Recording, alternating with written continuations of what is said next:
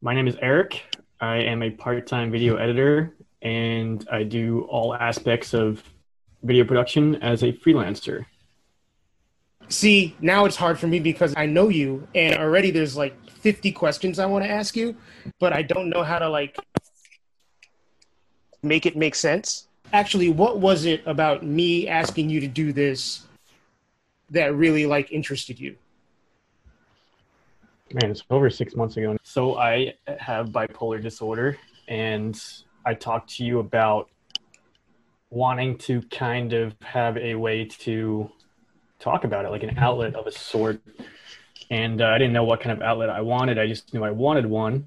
And yeah, I've been working on something, a personal project, a zine, that, that is kind of my me telling a story from my perspective, but I thought it would be cool to have a way to just do like an interview format type thing where just more of a conversation than me spending months and months and months trying to figure out what I want to put in this fucking zine. I mean, uh, is is the zine is the zine going to take months and months because it legit is going to take months and months, or just because you're sort of anal- over analyzing and being neurotic about it? All of those things. um, it's just every time I, I go back and try to write the stuff, it's like I have to revisit it. And then, like, you know, you just keep on going over it and, like, okay, how do I want to phrase this? Like, this makes no sense. So I'll basically kind of explain what happened. Okay. Um, to people who aren't you know people in the dark. But in June 2019, I was on a trip in Birthright, Israel, and I had my second ever manic episode. And mania is different for everybody, but for me, it is. It's it's kind of like you know it gets as bad as it can get. Like i get to the point where i am experiencing psychosis and i have to be hospitalized to come back to reality. And the zine is kind of a story about like how it started and when i noticed it started and then how it got to where it ended up. So when you say psychosis do you mean like hallucinations or yeah. how does that work? Okay. There's well you know the hallucinations are kind of just one part of it. It's like a it's also the delusions a big part of it. Like i become delusional and i create like a narrative in my mind and i build a storyline in my head and it becomes like my reality. Like these are not just thoughts that i'm thinking. This is like what the world is. And i am very much living in this world that i've manifested in my mind and yeah, so it's so hard to describe because I often think about the analogy. It's like describing a dream. Even if you have this dream that you're like, man, this is like the most insane dream. Like this, this is this is so cool. And then you try to tell somebody about that dream, and you're putting the words together, and then they're listening. Like, man, I don't know what the fuck you're talking about. right.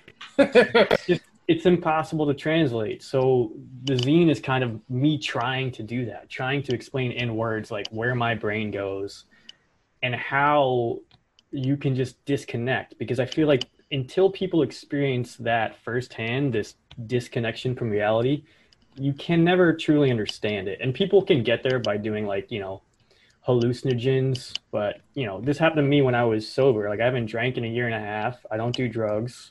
You know, it's just lack of sleep and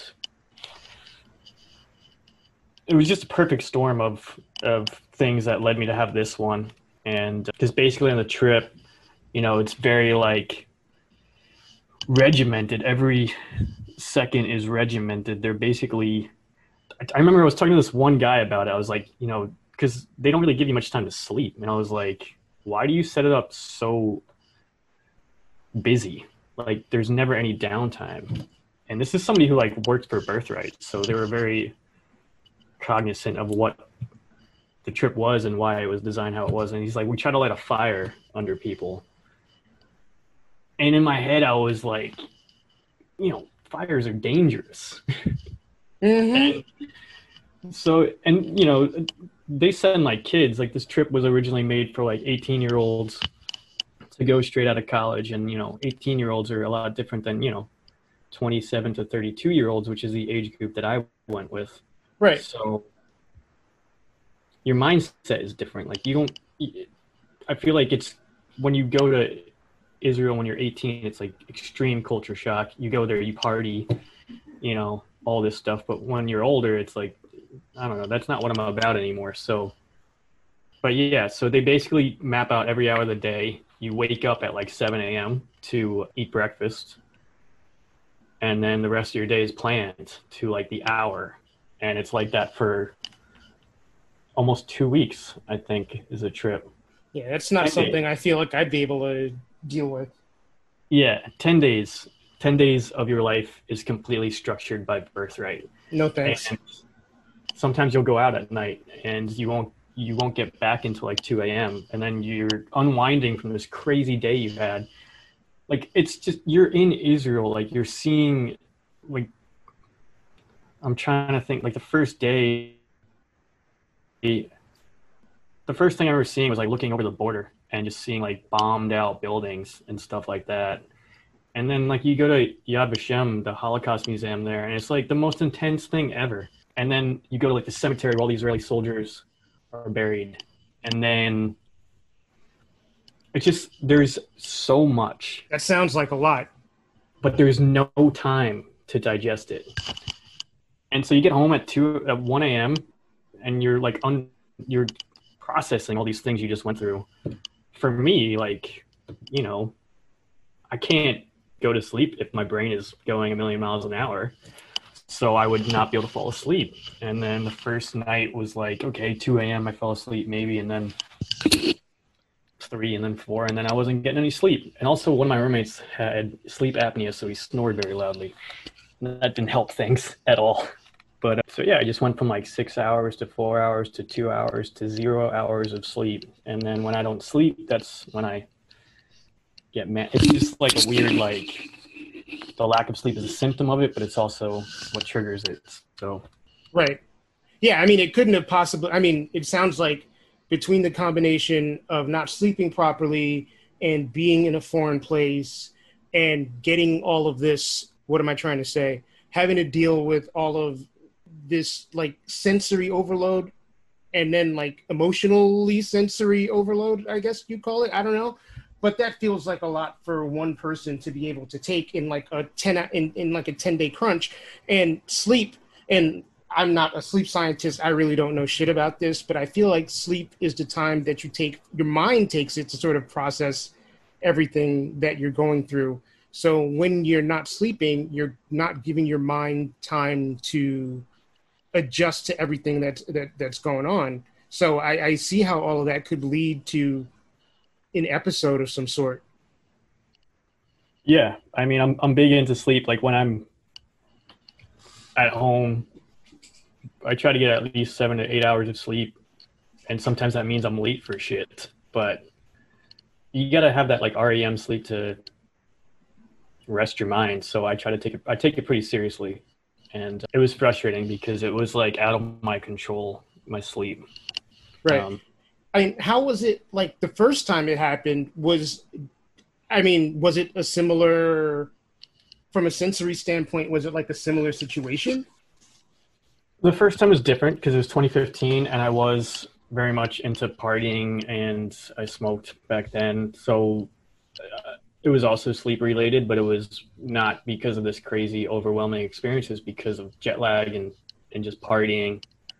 And uh, yeah, that, that was a different experience, but that that's a story in itself. if I could sum it up real quick, it would be. Uh, I mean, we have time. We don't have to sum it up real quick if you don't want to sum it up real quick. Oh man, that's such a story though. Essentially, yeah, I had never experienced it the first time. Obviously, it was my first time experiencing it, so I didn't know what it was. And the big difference the second time I was around was like I, I had kind of some idea of what was happening to me, Sure. But the first time I didn't. So I just thought that I tapped into a new reality, and I was seeing things that other people couldn't see, but they should be seeing. And essentially, I broke into a government building naked because of how absolutely manic I was. A government building. Yes, from what I understand. I mean, I, the sun came up the next. I don't morning. mean to laugh. I, I mean, it's funny. Like it's a, it's you know, that's the the next morning the sun came up. Like I, I I don't even remember what time I went and broke into this thing, but the next morning the sun came up and like this old guy who was like a groundskeeper opened the gate, and and then I just walked through the gate because I figured, oh, this guy's opening it for me. There's so many layers to this story because like this story also has its own narrative right. and to try to tell that narrative would take me a long time like Sure. hours and i don't know i, I don't really like that that one that much because i was very it's more like that narrative that i created that time was very self-centered in a way. And it actually that whole experience kind of like humbled me because i created this narrative where i was like this famous musician but i wasn't. I can't even fucking I could barely play the piano. So that that whole like narrative that I created back then was like me wanting to be famous and I don't want that anymore. But I did back then and it was a way of like yeah, it was humbling because you- you're not instantly going to become famous and for some reason when I had my episode I just believed in a lot of things that just were outlandish. But uh, anyway, the sun came up and this guy opens the gate and then like there's like these armed guard- guards there with like assault rifles so that's why i assume it was a government building. Holy shit. i feel like one of them said like, like this would be like if you broke into the white house but i don't think it was like on the same level of the white house but that's what they said to me. Because i think that was the only thing they could relate it to. I feel like i remember somebody saying the mayor's house but i was so far gone that like this stuff is kind of a blur. I remember a lot of these episodes but not not every single detail So when you came to after all of that, or when you sort of like snapped back, like where were you? that one took a while A while, like hours, days? weeks Oh wow. even it, it-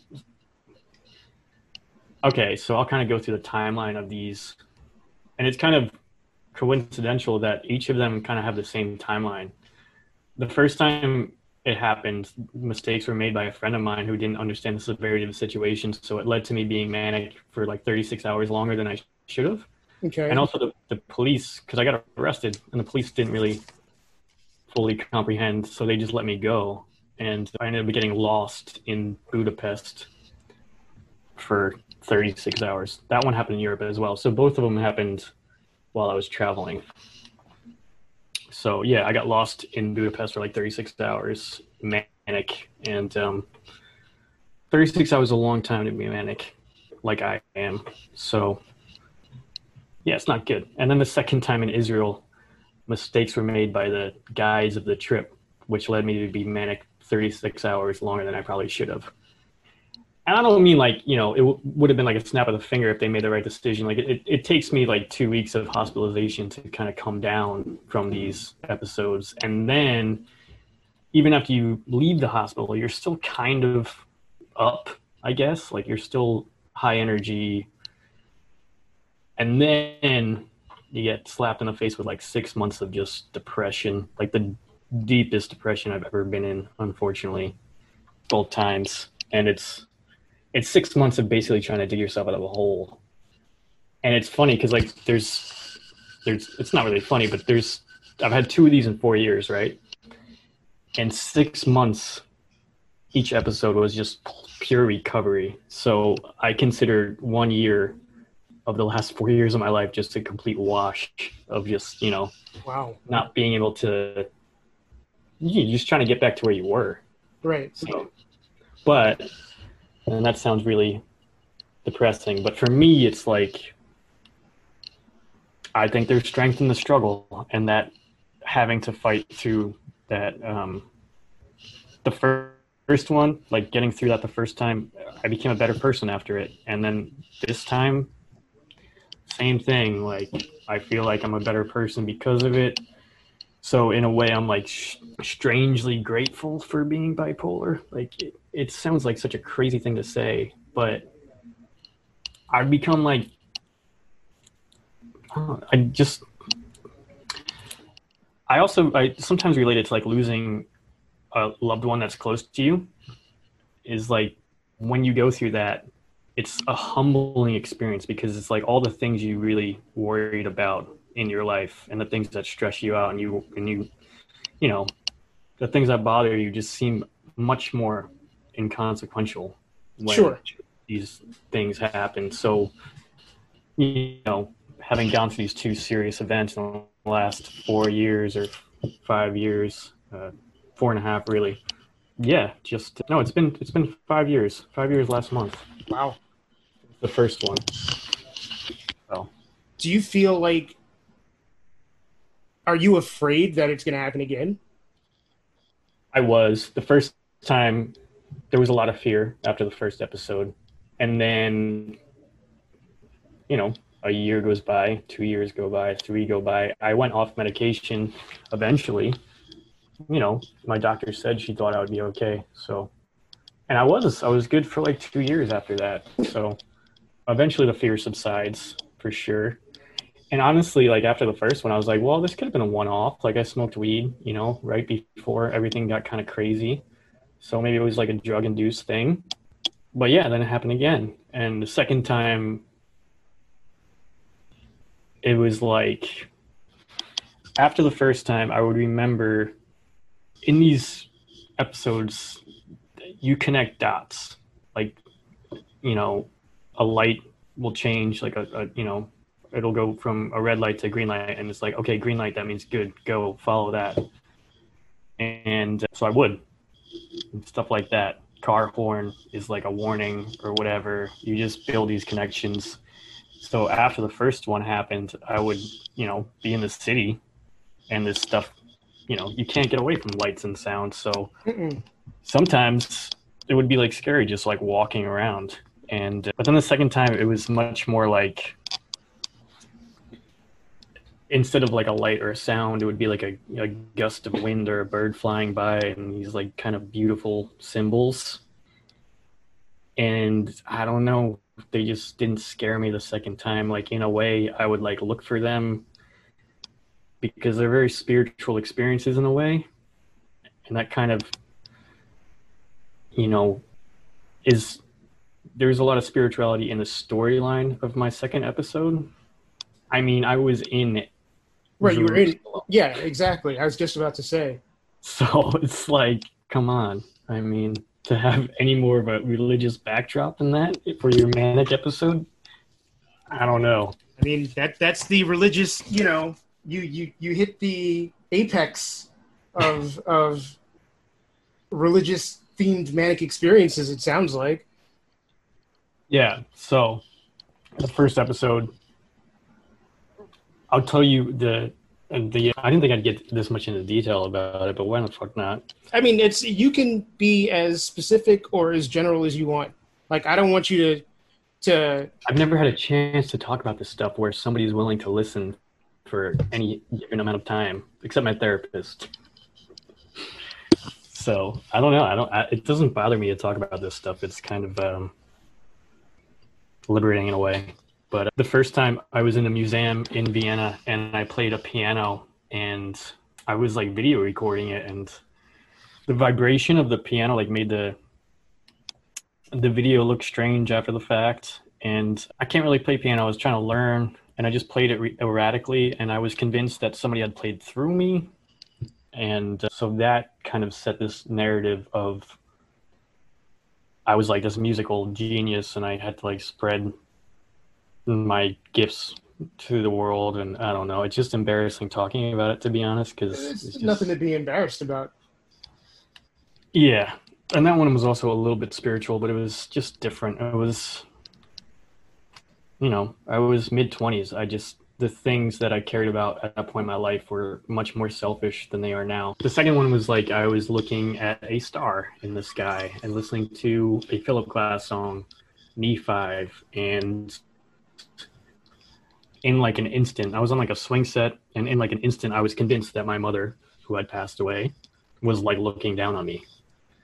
And that was the first sign of my second episode was that. So yeah, much different. And also like, you know, a spiritual person or somebody who believes in any religion would be like, oh, that's just, you know. It is exactly what you think it is. It's your mom, you know, talking to you or something There's like nothing that. wrong with that, like thinking that. So at the time, I didn't think anything of it, but then things just kept escalating. So, yeah, but it was like I had never like believed in that 100% without a doubt, except in that moment, and even now, I don't know for sure. I don't, you know, and I'm okay with not knowing for sure, but I don't believe in nothing, and I don't believe in an exact answer either. You know, it's funny. I've been thinking about that a lot today. Just because you know, I grew up Catholic and Christian and I, I have a lot of issues with religion, but I'm also thinking a lot about spirituality and I do like I feel a sense of spirituality. I don't really feel a connection to religion and everything that I associate religion with is bad but I, people say, you know, can you prove there's a God when no one has ever had concrete proof that they've seen God? I mean, you can say that you saw God, but you could also A, be lying, or B, having a premonition or a or an episode or a hallucination of some sort. You know, but then I also think about like family members of mine who've passed away and sometimes like I don't have awake recollect I don't have waking recollections of them like I don't have waking experiences with them but I definitely have like sleep experiences where Yeah. like I'll see them or I'll I don't know about speak to them but you know your I had dreams? yeah Yeah, that makes sense. so it just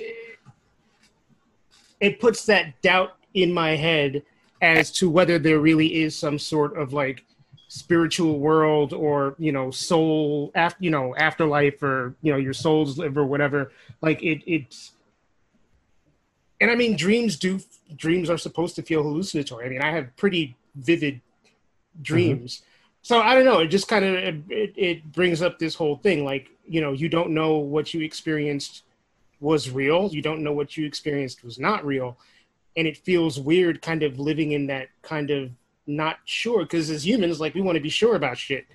And i don't i mean you know I, I would like to think that i'm the type of person who understands that nothing is absolute but it still kind of fucks with your head when you have that kind of experience Now, every every time I have some kind of spiritual experience, it's like, oh no, I'm going nuts. um, no, but mania is very much like a dream, but you're awake. That's how I think of it, because you're Right. still like building this kind of narrative or world in your mind, but instead of being asleep, you're awake. So it's almost like a the opposite of a lucid dream. right you know we were talking a while back and you had said something about mental illness being like a superpower Oh, I didn't say that. That's what well, Kanye Kanye, said, uh, and you agreed. to an Um, extent.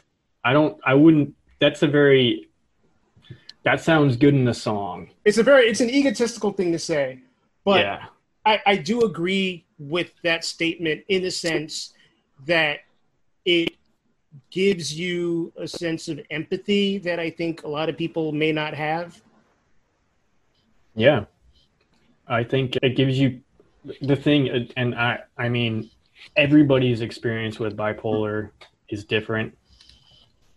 But for me, it's like in my mania, I am more happy than I've ever been in my entire life.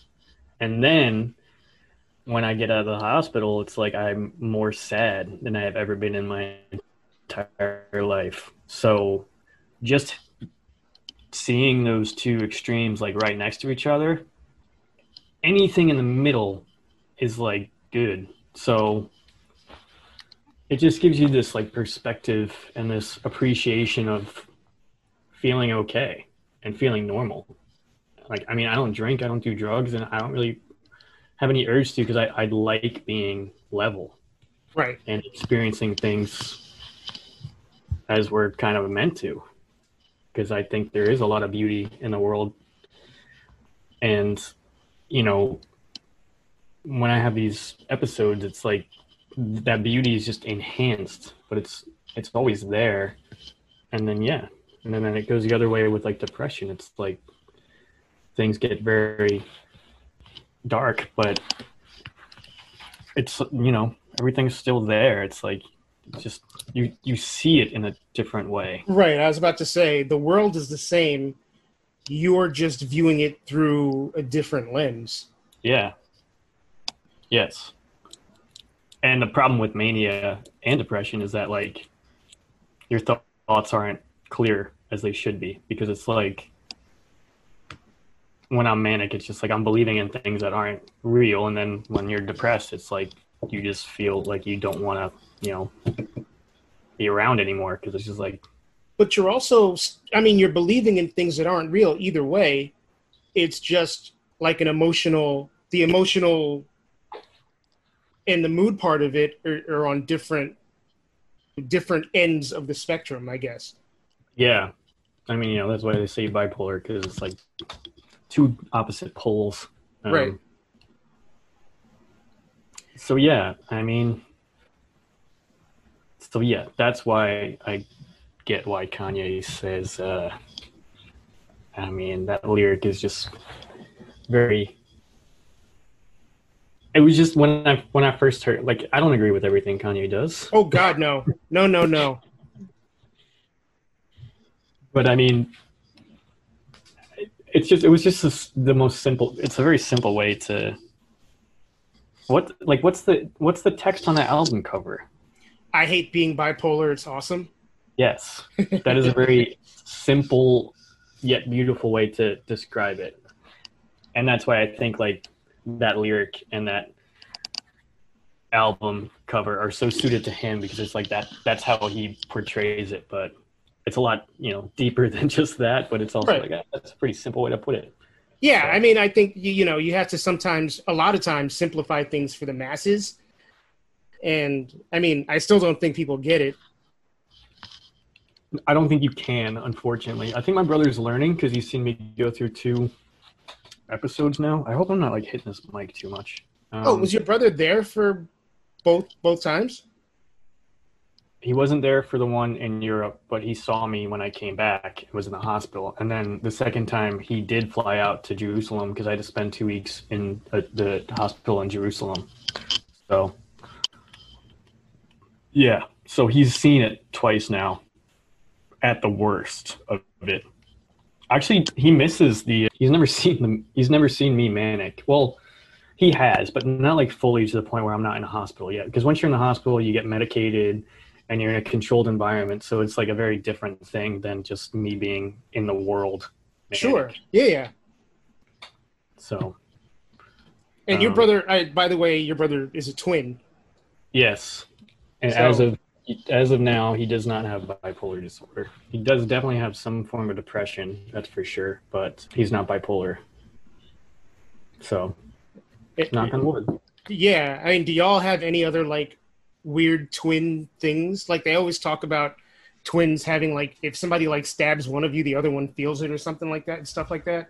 I don't know about all that, but, I don't- but we can read the room the same way without talking to each, each other. Like if Twin twin ESP. I don't. Is there a real like name for it? when I don't know Twin Tuition, there was like this film made called Intuition where like I don't know if I believe in all that, but the the fact is like you're you have somebody who is as close to you biologically that anyone can get. So you're you have so many similarities in just your genetics, but also in your upbringing. So you're brought up in the same environment, you have the same friends, but he's much different than me. You know, even though we're a lot alike, he's a lot different. I'm more extroverted than he is in a lot of ways. Which is interesting because I think you're pretty introverted. I yeah. And honestly, I don't know. It might be changing now because I've been like kind of, you know, bipolar has a way of making you withdrawn. So sometimes he can be more extrovert than I am these days. But also, like, he is so creative in ways that I am not. Like, his art is just. He sees the world in, in like this certain light. Like I'm good at storytelling and photography and being able to kind of like say things a certain way, but he has this very, you know, his paintings. He can just I don't, I, I don't even know how he does it, but and he's also super productive too. So he's always like working on something, and I, it takes me forever to finish anything. But I think it's also because his stuff is very. It's not as like he puts himself in his artwork, but it's not as obvious. Okay, that makes sense. Like everything I work on is very personal. Like, I mean, all my all my main projects that I've worked on are very very much related to me and my mindset. But his paintings are kind of like he creates this world in painting, and yeah, I don't know how he does it, but it's great. So, so you're different enough. It it seems like. Yeah, and you know, he I don't want to talk too much about him because he might hear this, and I don't have to say anything bad. I mean, we can also bring, you know, we can bring your brother on. You know, he can do his own podcast at some. Oh, point. you want me to call him up right now? No, I don't want him to do it with you, like right now. Yeah, no, it's great having a twin because you see the world the same way, but you're also very different in certain ways. And if you figure out how to work with each other and not want to kill each other, you can do really cool things together because it's a dynamic that nobody else has, especially when you're creative. So, and you're both creative, so so that that works out. Yeah, yeah, we're moving in together in September, so hopefully we get some uh, more collaborations happening. So, yeah, I mean, it, it it's got to be a lot better than moving in with a stranger. So I, I got to ask you about the movie. Okay. So you completed well or close to completing completed I, i'm not really sure what the status is i'm looking at a to-do list right now and there's two things crossed off and okay. then one two three four five things that aren't crossed off and one of those five things is the film so basically this is something i've been working on since i was like early 20s my mom had just passed away and me and my brother are adopted we were born in Portland, Oregon. And when we were like 13, we like saw some photos and got some letters that we hadn't seen before. We always like got letters, but these were like, I think it was a, I don't know how, I can't remember exactly, but we were like kind of, it was the first time we were really like, it was really discussed with us fully what it was the first time I realized what it meant in a weird way. Like okay. my parents never hid the fact that we were adopted, but it was something that was always there. And I mean, it just wasn't something that was always talked about. Even though like they, there's a video of me as a kid where like my babysitter's like saying who's adopted? Raise your hand. I did it. Just you grow up and you have your parents and then that seems what's normal. Like we always knew we had family out there but it wasn't something that we really thought much about or talked about much. And then when we were 13 i think it was a letter that my mom my mom who raised me had written to us when we were like six months old. And she was in the letter she's like describing how much it means for her to have had us because you know she couldn't have kids so she had to adopt. And that's where we come into the picture. And i think that was like the first time where i was like okay this is i don't know. But anyway like it that was when you. Yeah that was like when we had this idea to like go out and visit our birth relatives by taking some long road trip. And we were 13 at the time, and we always said we were going to do it after high school. And then it wasn't until after my mom died. But in college, I went to college for like film and video. we had like a documentary class and somebody had done a, a little short documentary about their parents being involved in like a cult and it was really interesting Oh, and my parents were event videographers so they filmed like our entire childhood and so we have like i don't even know like hundreds of tapes of us growing up what's that like? I, I before we even like go into further specifics, what's it like? Like, I guess now if you're a kid, like your whole life is documented on social media, but yeah I come from you know a time from before there were like camcorders and all that stuff. So I have there's like no footage of me available really up until I was like in my 20s. So what's it like to like have your whole life documented? I mean, nobody really sees it though. It's just like they were Right. just tapes. I think the first time, first time my mom probably saw them was when, you know, I started working on this thing. Like I was digitizing all the tapes, and I remember, I have a vivid memory of her like just sitting in the room, just watching those tapes that I was like digitizing over and over again. And I think it was the first time she looked at them since she filmed them. And so, and when I started the project, my the main idea for the storyline was like, you know, okay, we're gonna go take this road trip, visit our birth relatives, interview relatives on each side, and kind of tell this story about our adoption and and and all that. And it was gonna be mostly about you know the adoption and, and, and that but it became much more about my mother because she took the videos and you know her voice is like the narration of the thing. And um you could just see in the videos like how happy she was that she was able to have these kids. And so the story became much more about her than it was before. And you don't even have to i didn't i just show the footage to kind of show that part of it you know i didn't have to like explain that you could just see it in the tapes so yeah we started working on 2012 and i did a screening in newark and I loved that screening. I did a cut, and it was probably one of the best nights of my life. And everyone really loved the film. And then there were like pe- two people that asked questions about stuff, and I was like, "Oh shit!" Like we didn't really dive into that. And I had my reasons for not diving into that stuff, but it made me kind of want to answer those questions. So we we filmed more. The next time we went to Portland, this time we flew out, and we did another cut. And the second cut, this is probably two probably around 2015 maybe so it was a big gap in between maybe it was 2014 i can't remember and the second one just didn't feel as good and didn't feel as special as the first one. And there was mm. like more details that yeah like i get why. It just it for me there was stuff i kept out of the first cut for a reason because it wasn't what i thought the story was about. And then the second cut we included those things and and then I took a break from it for a while because it, I'd never worked that hard on something, and it was extremely personal to me. It was just like kind of, I still haven't been able to do anything else creatively, really personal project wise. Like I do photography and I work on music videos and, and stuff like that, but nothing like really truly personal since the film because it's just like this thing that's not finished. So it's been hard for me to kind of do anything else. But then yeah, so the third cut, which is what I'm working on now, is like taking out some of the stuff that we added to, to the second cut and then just kind of like fine tuning things. I'm also a much better video editor than I was back then, so I can like clean up the audio real nice, clean up the color.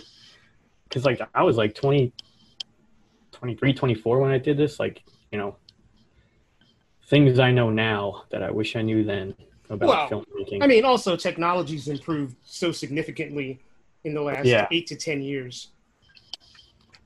So yeah, still a work in progress, but I'm hoping to release it this year. Uh, I'm not setting a date because that stuff always just makes me anxious. But uh, yeah, 2020 is the plan. So Now it's recorded, so you can't back down from that, Eric. it's Okay. saved for posterity. yeah, It's got to be to work on such a personal thing and actually have the public like watch it because i'm i put a lot of myself out into the world but there's stuff that i hold back like very specific stuff that i hold back and i don't know if i'm ready to be like I can be like 85% transparent. I don't know if I'm good with being like 100% transparent. How do you like what does it feel like for you to do that and kind of put yourself out into the world that way? I mean, I was actually watching the second cut with a girl I was dating, and I was just like, you know, sinking back into my chair, just like, oh god. And the first one was very much like that too. It was like at the end credits, I was like just waiting for people to like react because it was like the the credits rolled, and then like there was like a pause, and then people clapped, and I was like, that pause was like the longest pause of my life. Thirty seconds feels But like then- thirty hours. But then when people did clap, it was like so powerful because it was genuine. Right. and that made me so happy because I, I it's very you know I go to like comedy shows and like you know you can tell when people like fake laughter or you know it was genuine applause or like a bad show you know? Yeah. it was genuine and that felt amazing. And then the second time it was still genuine but it was just like the second cut was intense and it was too intense I think.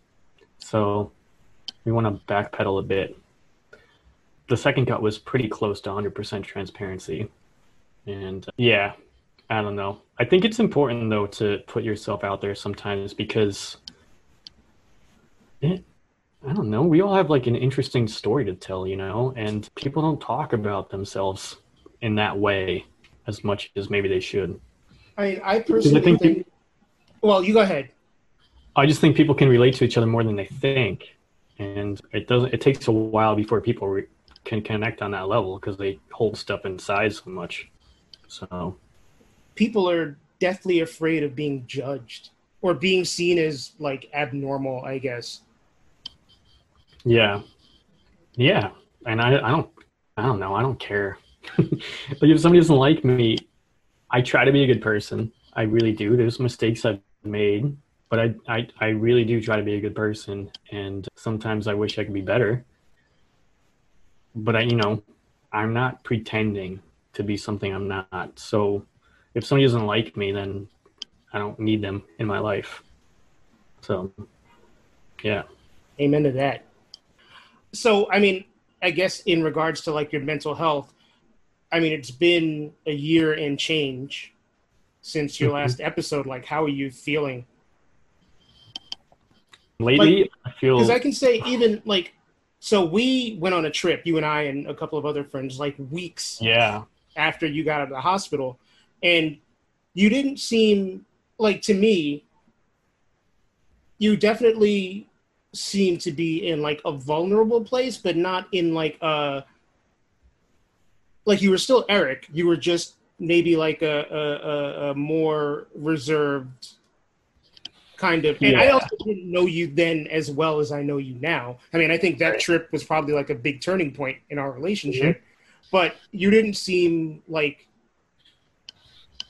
especially depressed like in a way that when i'm depressed you can very easily tell that i'm depressed like it didn't it didn't seem so much different than you do now Um, I definitely internalize it. There were, yeah, like we hadn't really socialized too much. So like you, you know, there were definitely things my brother noticed and some of my friends noticed, but I internalize a lot of, you know, that stuff. I remember I was writing a lot. I think I wrote more in those six months than I've written ever in my entire life. And a lot of that is what's going into the zine. But uh, yeah, but now, I mean, what's happening now in the world is, is insane. It's a lot. And honestly, like if this had happened right after my episode, it would have been it, it would have not been great. sure Um, but before this happened, I was in a really good place. Like my freelance career, I was going to make more more in March, freelance wise, than I ever had, ever, and that was a big deal for me because I I, I risked a lot moving part time at my job to be able to jump into this freelance life, and it was like paying off finally. And then all this stuff happened, and all my freelance disappeared and also my dating life was like at an all-time high and then this stuff happened and it was just like i don't know it's crazy the world is crazy right now it's just like i i, I often say like you can't nobody would write this in a science fiction movie because it's so it's, It's so unbelievable. Yeah. yeah like it's just so i like i just i don't understand. I'm trying to understand but it's just it's like yeah it's bad. I do think and this is like you know i talked about before about like the strength and the struggle. I i do think and i do really hope that people will come out of this like and have a better appreciation for the people around them and not take things so seriously. Like your job is not that important. It, like it's not. And i know that for some people it's like their career is everything but i am done thinking that way. I do a good job because i want the work that i do to have meaning. And i don't do it to get ahead. I don't do it to make more money. I don't do it to climb a ladder. I do it because people are watching it. Somebody's watching something I create, and it's they should be able to experience it in the best way that I can create it. And it's simple. So, yeah, I just don't stress as much about work anymore. And I hope people, you know, after all this, will like kind of see things in a certain light. Like, you know, there's like more to life than your job because it's like COVID just like changed everyone's reality in like less than a week you Yep. know we were in the office and then we were home and now it's been months and we might not be in the office again until 2021 so it's like nobody knew that was going to happen nobody was prepared for that reality Right. maybe Yeah, they should have nobody- Nobody called this in January. yeah When that ball dropped, there was never a thought.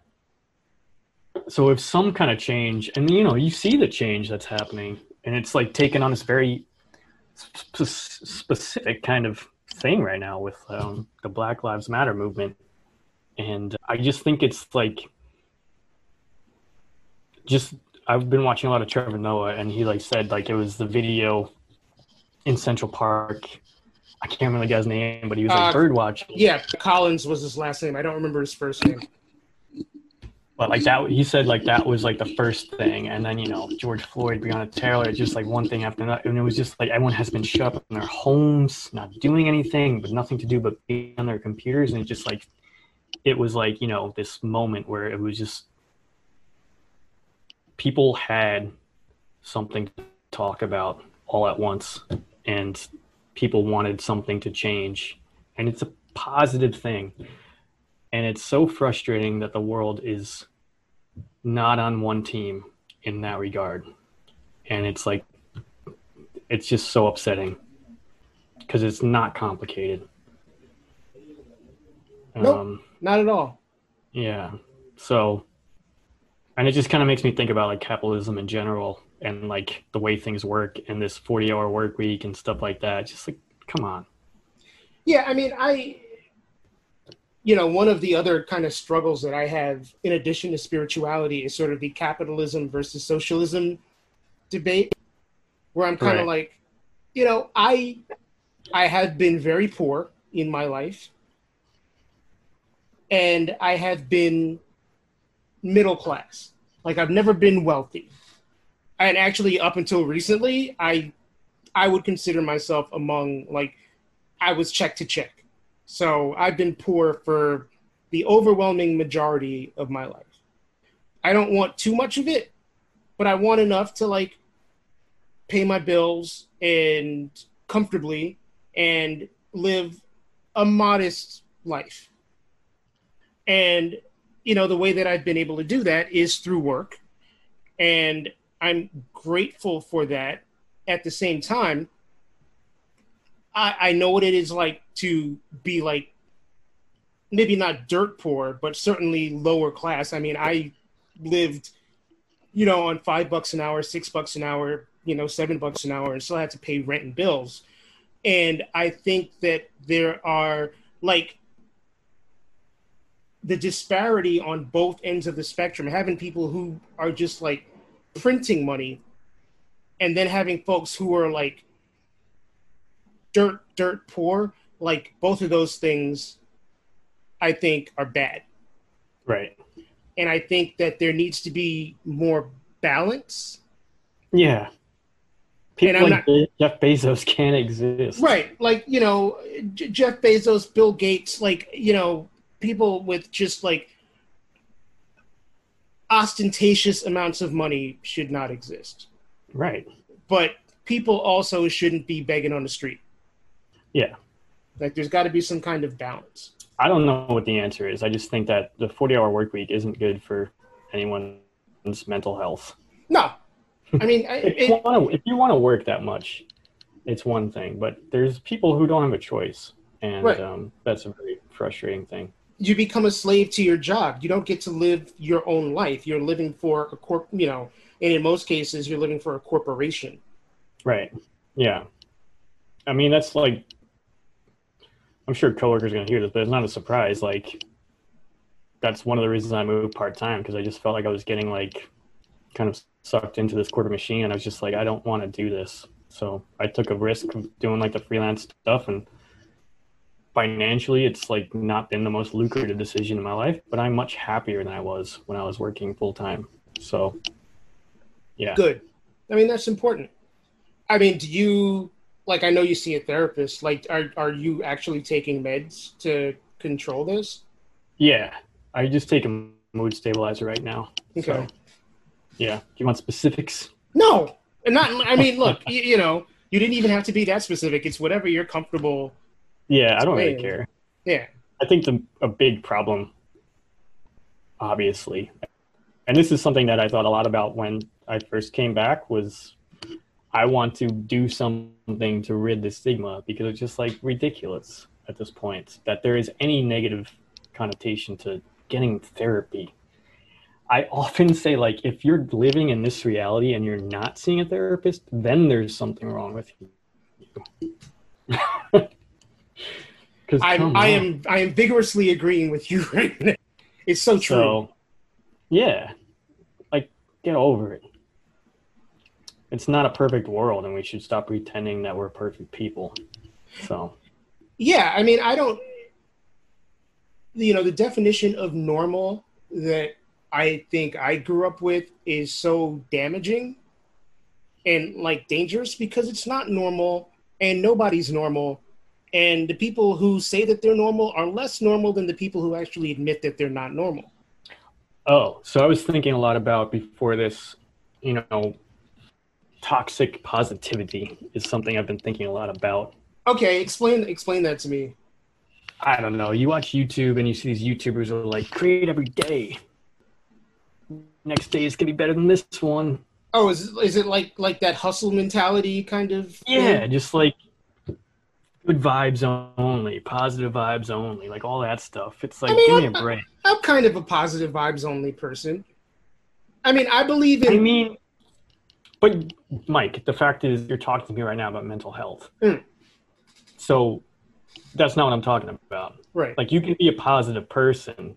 This is like toxic positivity, where you're only a positive person. You don't acknowledge. You don't acknowledge right other side of it to pretend via your YouTube channel that the world is this perfect place and you could have what I have if you just try to be positive is just not true. Right. And I think it's harmful to younger people to look up to people who say that to be a thing. And I think some YouTubers are kind of like realizing that. Like I, I spent a lot of time watching Casey Neistat, and and he's definitely been guilty of that in a way. But lately, he stepped away from the platform and and kind of it's it's interesting because I just think that certain people are like kind of realizing that. I don't know, toxic positivity. It's just, hmm. yeah, something I've been thinking about lately, and it's just like, how can you be that positive in a time like this? Well, yeah, in these times, I feel like it's it's. I mean, while I think it's important to not completely fall down the path of despair. Yes. And it's it's easy to do that given the times that we're living in. I, I mean, I think it's important to be hopeful as opposed to be positive. And there's a semantic difference there. Yeah, I mean, I'm still like positive about certain things, but yeah, it's okay to be sad. Like I just that's that's the thing that bothers me. It's like it it you know we're talking about like the stigma of mental illness, and then you're talking about YouTubers who like are just happy every day, but they're not. Like they're just showing people that they're happy every day. They're not. Well, they're actually they're acting. you know what I'm and they're cutting out the bad parts of their lives. So like, but just showing kids that and like, this is my life. It's just like, no, it's not. Like you're not showing any of the bad parts. So it's the same thing with like the stigma of mental health. It's like just I don't know. I'm not as well versed in this stuff as I would like to be, but all I know is that yeah, it's okay to be not okay. So Definitely is. It definitely is. Well, I feel like this is a good segue to talk about. You know, you mentioned the masculinity topic, so Yeah. there is something that I would like to go on that. I don't have that much to say about it, it, but it made me think of one thing specifically. Is this like kind of? It made me think of like the whole alpha versus beta kind of dynamic, and like to get ahead, you have to like go, go, go you know you gotta like alpha beta very simple okay Yeah. so when you hear those two words without any context at all what would you think is better I mean, you're asking me this question. We're taught to we're, we're taught to believe that alpha is better. why why is alpha better because a is before b in the alphabet it's the first letter i mean that's a very simple way to look at it Right. But I was actually on that birthright trip. Somebody had said to me, sometimes the people who are more quiet and reserved, when they speak up, their words hold more weight, which is something I took to heart because I've always been kind of this like quiet kid. Like I, you know, you grow up around like jocks and all these people who are like confident, you know, getting all the girls, stuff like that, you know, bullies. And that stuff continues on. It doesn't stop after high school. It doesn't stop after college. That whole mindset is you got to step on people to get ahead in this Right. world. I think Right. a lot of that has to do with masculinity and, and what it means to feel masculine and be a man is to be like, you got to win, win, win. And I don't know. Well, it's, I think it's a combination of what we're taught about masculinity and then what we're taught about what it means to succeed in America. Like it's it's a combination of the you know, roll over people, don't show emotion, you're the head of the household, what you say and only what you say matters. Plus the in order to succeed you have to you know, climb up the corporate ladder and be self-made and make all of this money and so it's you know when those two converge it just turns into this big like fucking cloud of garbage Yeah. And I, I do think that that narrative is starting to change very slowly. You know you do see i think i think there is less there's starting to become less rewarding of alpha people and more acknowledgement of people who are maybe less aggressive. Is aggressive the right word? I i, I I mean, just so, like for me, it's like I'm a quiet person. Like I don't always need to say something. I don't always feel the need to be the center of attention. Like I can listen and be just as content as I am. You know, I like I don't feel the need to speak up all the time. Like if I have something to say, then I'll say it. But it's like I don't always need to have an answer. Like I can listen just as well and feel okay with that. But this idea of like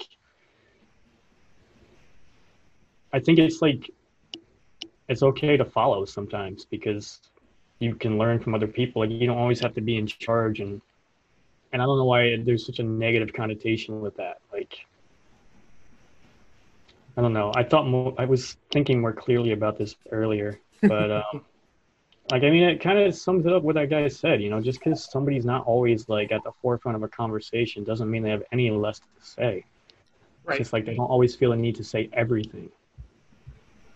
So yeah i have a lot more respect for people who choose their words. I mean, I think the way I see it is like big personality versus like not big personality. And people that have big personalities tend to make me uncomfortable. So uh, and I guess you could. I mean, that does kind of split pretty cleanly down like the alpha versus beta line. It's like, oh, if I'm not this like assertive, then there must be something wrong with me. Right. Which I don't think is necessarily true. You you can be assertive without being like loud and like demonstrably uh forceful. Like you know what I'm saying? Yeah. You don't have to be a bully about it. Yeah. That's like yeah, that's you know that's a good way to put it because honestly like I've never learned from somebody who was mean to me. And I just want to go on the record. I'm not very well versed in what we're talking about right now, but I'm trying my best. I mean, I'm not either, and I host this motherfucker, so it's okay. like we're just two people talking, man. But I, I, I agree with you. I, I definitely, you know, I grew up, you know, my home life and you know some of my early work life as well, and even some of my more recent work life has been dealing with people who are trying to prove that they are the authority and they're going to scream and bully and you know use physical violence or emotional violence to sort of have their way. And that never results in anything good. Even if you get results i think most people are going to disconnect from that kind of behavior at some point yeah, I don't think anything good comes from working out of fear. Right. Um, so, you know, that goes back to like, I'm going to do the best I can just because I want to do it for me and not because I'm afraid of being, not because I'm afraid to get in trouble. right You know? right So that's like kind of just how I look at my work life. Like if this is, if I am proud of this, and I think that's you know, but it's very when you're working in a creative field, it's kind of liberating in that way where you know you are the person that is creating that that piece of content. So I don't know. When I had to do spreadsheets, I felt so inadequate. That's like I don't know what else to say. It's just like I I'm very fortunate in that I chose a career path that not only I'm good at to a certain degree, definitely could be better, but also something that kind of makes me happy. So another reason why I went from full time to having a more serious job to you know part time doing kind of what I like to do. I'm just un- incapable of doing things that I don't want to be doing because if I don't do them, somebody will be mad at me or I won't make enough money or something like that. but that's such a great priority shift at least i think it is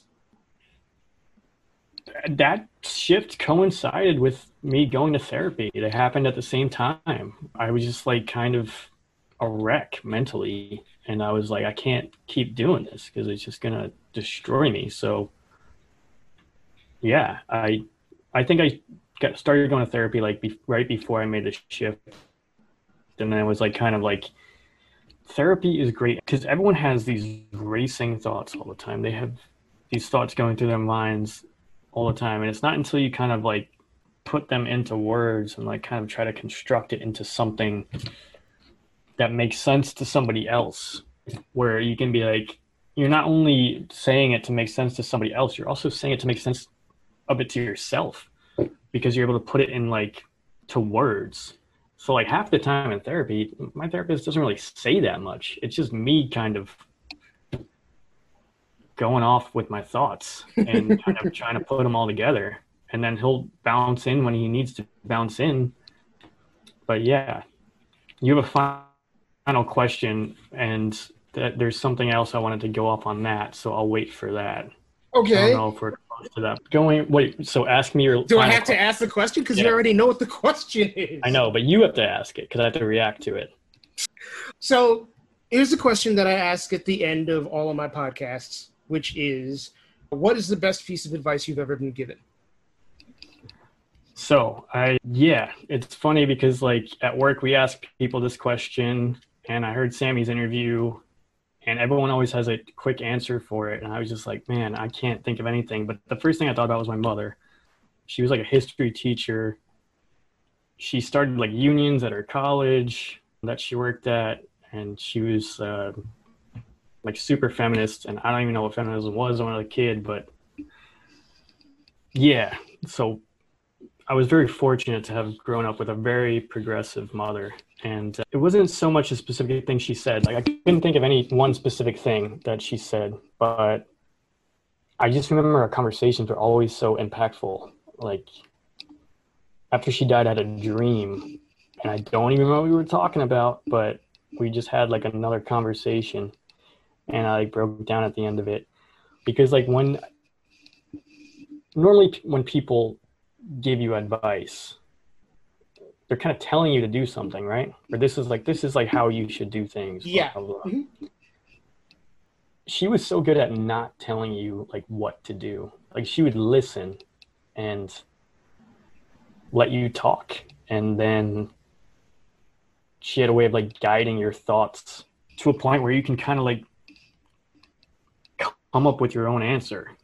And uh, yeah. And i think that's important in a lot of ways because every single person is different. They're going to view the world a different way through a different set of eyes. And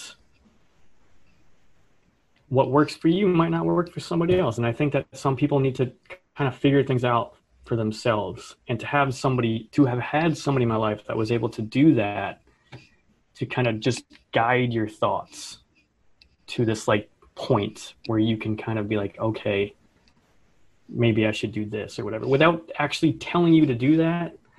Like she would guide you in the right direction.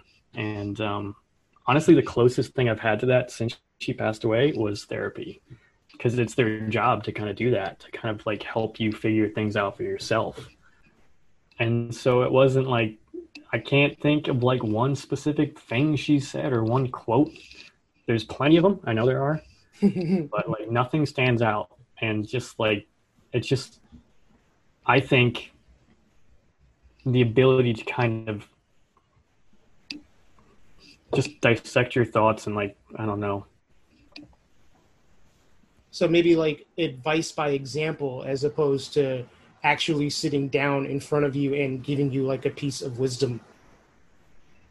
Yeah. You know like she was a good person and she would I would do if I would say something that was wrong, she would let me know. She'd be the first to let me know. And uh, yeah, just uh, there's nothing specific I think of, but I just thought about like you know, she helped train me in my ability to kind of. That's one thing I realized through this whole like quarantine is like there's a lot of people out there right now who're spending a hell of a lot of time with their own thoughts, and you got to learn to be comfortable with them. And I am, and I think a lot of that has to do with the fact that she you know would let us kind of figure it out for ourselves. Like i chose my career path. My brother chose his. They never told us you should do this you should do that. She just wanted us to get some kind of college degree. And uh, yeah. I don't know what else to say about that. That's perfect. That is absolutely perfect is there anything else that you wanted to add just in terms of the conversation in general? Yeah, so like going back to the the mania, which was obviously a big part of this conversation.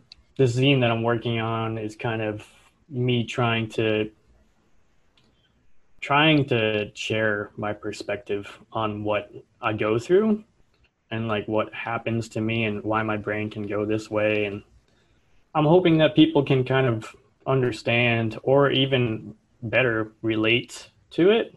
You know, like when we first talked over lunch, I feel like I remember talking to you over lunch about your podcast and just how you in general, you know, are a public speaker. Like I always wanted to to tell this story and the zine is a way for me to do that. So keep an eye out. But also I'm grateful to have had this because one thing that is unfortunate about talking about mental health is that there's not a lot of people who are listening to who are willing to listen for a long amount of time, which is which can be very frustrating, especially when you're in the midst of it because people get tired and they don't want to listen, which is why therapy is so important because somebody's there to somebody's getting paid to to listen to you. So right, but doesn't it sometimes? So this is a problem I have sometimes because I, I do understand that there are not a lot of people willing to hear you talk about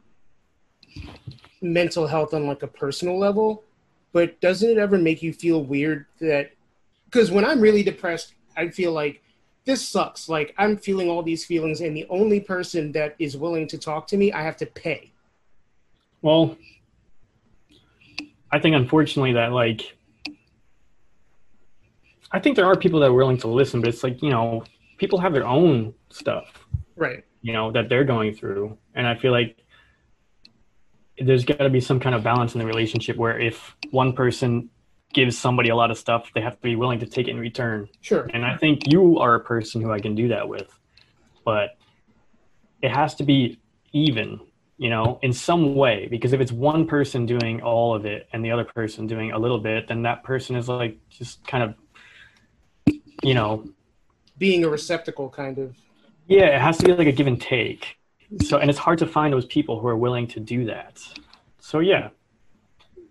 Yes, it sucks that we have to pay for therapy. we, we shouldn't have to pay. we shouldn't have to pay for therapy. Yes, you're absolutely right. And I, I mean, that's another problem with it. But yeah, one thing I hope is that there'll be some point down the line, probably after you and I are both gone, when therapy will be normalized in such a way that it will be free or low cost to people. Yeah. I mean, they should have should have put Bernie Sanders in there, in my opinion. what can you do? What can you do? We have the cards that were dealt, and we got to play them the best way we can. Which is why people need to vote in November. Vote motherfuckers, vote. Yeah. Like I'm done being like nice to people. I mean, I feel like I was done being nice to people about that shit a long time ago. But now it's like wearing a mask. Like I'm not. You can't kindly say, hey, "Excuse me, sir, madam, would you like to wear a mask?" Like, no, you dumbass, wear a fucking mask.